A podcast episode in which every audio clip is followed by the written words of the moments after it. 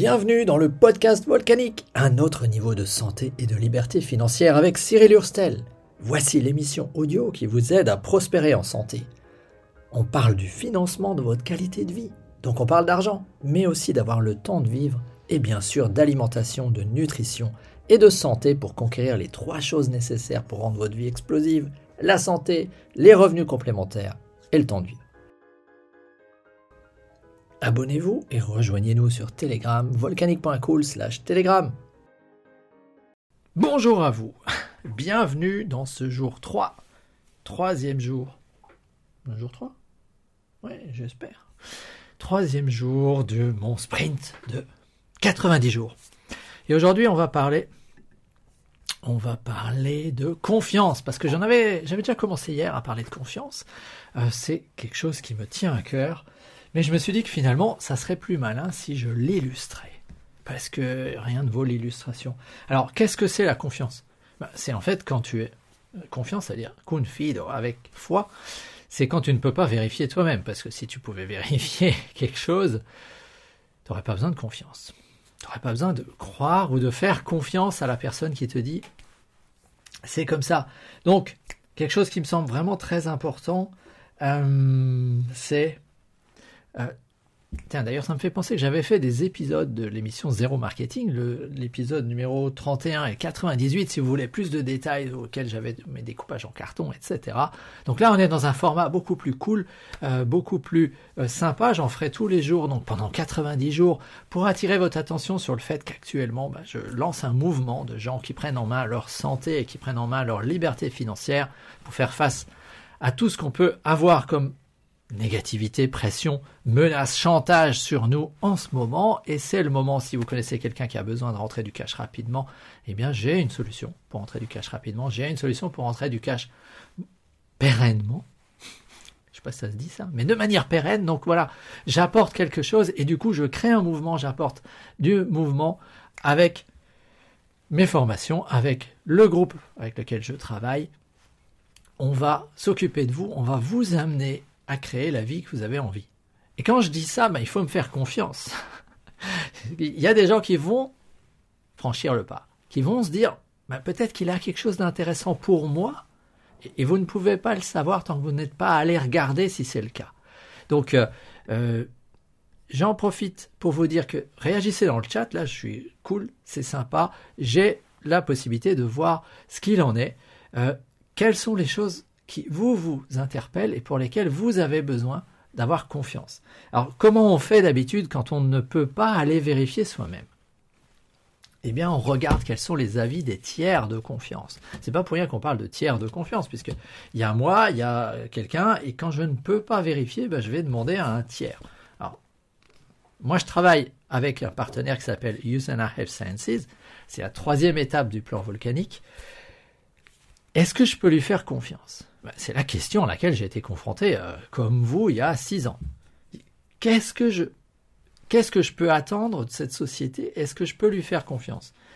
Et bien évidemment, s'il y a une page ici qui s'appelle Référence et évaluation par des tiers, c'est parce que pour une grande partie des choses, je ne peux pas faire confiance. Euh, ou au moins au début, je n'étais pas en capacité de faire confiance. Salut James James nous dit j'évite d'avoir à faire confiance. Ouais, mais ça limite quand même pas mal la vie. Je comprends. Moi aussi, j'aime bien vérifier. Tiens, d'ailleurs, ça va me permettre, euh, ça va me permettre d'expliquer. Au début, été obligé de faire confiance. Quand Serge m'a dit fais confiance dans cette société, ouais, j'ai fait confiance pour faire les premiers pas. Mais après, j'ai été vérifié. J'ai pu rencontrer le PDG quelques mois après, et puis j'ai écouté ce qu'il disait, et surtout je regardais ses faits. Mais là, on va venir dans quelque chose qui est différent, parce que ça, c'est des choses que j'arrivais à vérifier moi-même. Mais il y a des trucs que tu peux pas vérifier toi-même. J'ai dû attendre encore 4-5 ans avant de pouvoir aller vérifier dans l'usine que les gars utilisaient bien les process qu'ils disent qu'ils utilisent. Donc, euh, là-dedans, on a quoi? Ben, On a des choses où tu rentres pas facilement. Tu as par exemple des produits qui figurent au Physician Desk Reference. C'est l'équivalent du Vidal. Donc tu te dis, si quelqu'un comme le Physician Desk Reference, le, truc qui fait référence chez les médecins, a accepté ce produit, bah, c'est peut-être qu'il y a un certain niveau de qualité. À condition que tu aies confiance dans le tiers en question. Bon, en ce moment, ils se sont un peu tous grillés dans ce domaine, donc on va dire, bah, cette confiance-là, ils l'ont perdue. Les faits récents leur ont fait perdre cette confiance-là. Euh, je ne parle pas de, mon partenaire, je parle de celui en qui j'avais confiance, qui disait oui, c'est un bon produit. Il n'a pas forcément perdu toute crédibilité. Mais évaluation de la pharmacopée américaine. Bon, quelqu'un pour qui la pharmacopée américaine est un partenaire crédible et de confiance, va voir sa confiance remonter maintenant, parce que c'est lui qui lui dit c'est comme ça. Bon, moi, entre-temps, j'ai pu visiter l'usine, j'ai pu voir les contrôles que les gens faisaient. Étant qualiticien, j'ai discuté avec euh, certaines personnes, j'ai posé des questions et ils m'ont sorti des tableaux. Euh, je ne sais pas si je les ai là d'ailleurs. Je crois que je les ai là. Ouais, des tableaux comme ça, où tu vois comment les mecs travaillent et assurent en fait bah, que leurs paramètres sont bien dans ce qu'ils voulaient c'est là que tu te rends compte qu'en fait tout ça repose sur le labo. Avoir un laboratoire d'analyse quand tu es dans un processus de fabrication comme ça, ben, pour moi c'est un élément qui donne de la crédibilité. Quand en plus tu peux discuter avec les gens qui sont au labo et les voir manipuler, un jour quelconque, tu te dis, bon, j'ai de plus en plus d'éléments et de connaissances qui viennent étayer ce qui avant n'était qu'une croyance. Et c'est comme ça, avec des faits, avec du savoir, avec euh, du, euh, de la connaissance, qu'on peut avoir donc une meilleure confiance. Alors, Lilia nous dit Kuratsan kai patsan noviaron, bonan dankon kai novan. Cette année, malheureusement pour vous, ben, je ne souhaite pas une bonne année, parce que vu comment elle démarre, elle ne peut pas être bonne. Par contre, je souhaite bonne chance. on est dans un autre domaine. Euh, je suis désolé, euh, cette année, c'est au-dessus de mes forces de souhaiter aux gens une bonne année. Euh, revenons à nos moutons. Qu'est-ce que j'avais en main ici? J'ai en fait quelque chose qui est très très intéressant. J'ai un guide comparatif. Et donc là, on a quelqu'un euh, ce Canadien, député d'ailleurs, qui avait mené un travail pour le Parlement, euh, député de Colombie-Britannique, qui avait mené un travail pour le Parlement canadien quand ils ont légiféré sur les produits de santé naturels chez eux. Travail qui, très souvent, il y, a des bons travaux qui sont faits par les parlementaires, puisque ça a quand même un sacré impact sur la vie des gens. Et après, ça finit, ben, dans le bureau, ça finit classé. Et lui, il s'est dit, tout ce travail qu'on a fait, c'est bien pour la réglementation, mais ça ne dit toujours pas aux consommateurs quels sont les bons produits et quels sont les mauvais produits. Bon, les pires, on les élimine par la partie euh, réglementaire, mais il reste quand même des produits qui ne sont pas forcément excellents euh, sur le marché. C'est comme ça, c'est un marché libre, euh, tu peux rien y faire, c'est comme ça. Mais est-ce que la personne qui est face à un rayonnage de compléments alimentaires est en capacité de savoir quels sont les bons produits là-dedans? Non. Donc il a monté une maison d'édition avec d'autres spécialistes qui fait un guide comparatif des compléments alimentaires. On voit que c'est canadien, on traduit ça par suppléments aliments nutritionnels, on appelle ça plutôt des compléments alimentaires pour les Amériques. Mais comme c'est le marché le plus compétitif, il y a tout un tas d'articles de science devant, je n'ai pas encore tout lu d'ailleurs, et puis derrière il y a des comparatifs à partir notamment de ce qu'ils ont appelé le standard combiné, c'est-à-dire un comparatif des choses qui sont là-dedans et qui sont en fait quelque part une synthèse de ce qu'on devrait trouver dedans. Et donc ce euh, bouquin donne des notes et, donne des notes par rapport à une composition théorique. Et on reste que dans du déclaratif là-dedans. Alors moi je travaille avec justement un laboratoire qui est capable d'apporter les preuves de l'analyse de ce qu'il met dedans. Donc euh, c'est pas pour rien qu'il obtient la meilleure note. Mais c'est déjà pas mal. Et ça veut dire que pour quelqu'un qui ne comprend pas ce qu'il fait, qui ne comprend pas ce qu'il a écrit dedans, je vous mets au défi déjà pour arriver à lire à cette, taille, qui ne comprend pas la qualité de ce qui est mis dedans, ben, se référer à un tiers est une bonne démarche. Et pour beaucoup d'entre vous, je peux être ce tiers, avec bien sûr la déclaration de conflit d'intérêt que moi, quand je distribue un produit comme ça, je touche un pourcentage dessus. euh, bien évidemment, puisque c'est le modèle économique qui fonctionne comme ça. Euh, mais j'ai aussi ma crédibilité professionnelle. Je vais quand même pas raconter n'importe quoi juste parce que je touche un pourcentage. Euh, on a son, on a sa crédibilité et sa déontologie. Faut pas exagérer. Alors on sait que tout humain a son prix. on voit bien dans les dérives actuelles que Gardez à l'esprit que tout humain a son prix. On peut acheter tout le monde. Certains sont très très durs à acheter et d'autres sont beaucoup plus faciles à acheter. Euh, moi, là, au moins c'est clair. Je vous dis clairement, je touche un pourcentage. Je touche le pourcentage qui est prévu, euh, ni plus ni moins. Et c'est normal. C'est d'ailleurs comme ça que dans le plan volcanique, je peux aider des gens à autofinancer leur santé. Parce que s'ils ne touchaient pas un pourcentage sur les actions de promotion qu'ils font pour que les produits soient connus, mais ils ne pourraient pas se payer les produits qui les intéressent. Donc voilà, c'est assez cohérent quelque part.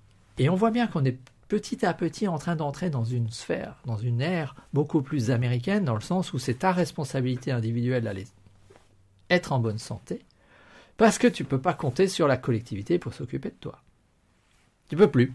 C'est comme ça. Soit on t'accepte pas à l'hôpital, soit l'hôpital est occupé à faire autre chose, soit l'hôpital euh, demande la carte bleue quand tu arrives aux urgences. On rigolait il y a quelques années, c'est désormais une réalité. Euh, c'est comme ça. Alors peut-être que le labo te paye en dessous de table aussi en plus de ta commission, on ne peut pas se fier à ta parole seule. C'est une bonne question à poser. Euh, dans mon cas, je peux t'assurer que ce n'est pas le cas.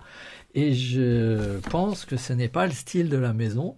Mais ça a eu existé et ça existera encore à l'avenir. C'est vrai. On ne peut pas nier que ce genre de choses arrive. Merci James de nous rappeler ça. Euh, oui, ce sont des humains. C'est pour ça qu'il faut garder une certaine vigilance. Garder une vigilance permanente par rapport à euh, justement la confiance. Et c'est pour ça aussi que j'aime bien finalement ce qui est écrit là.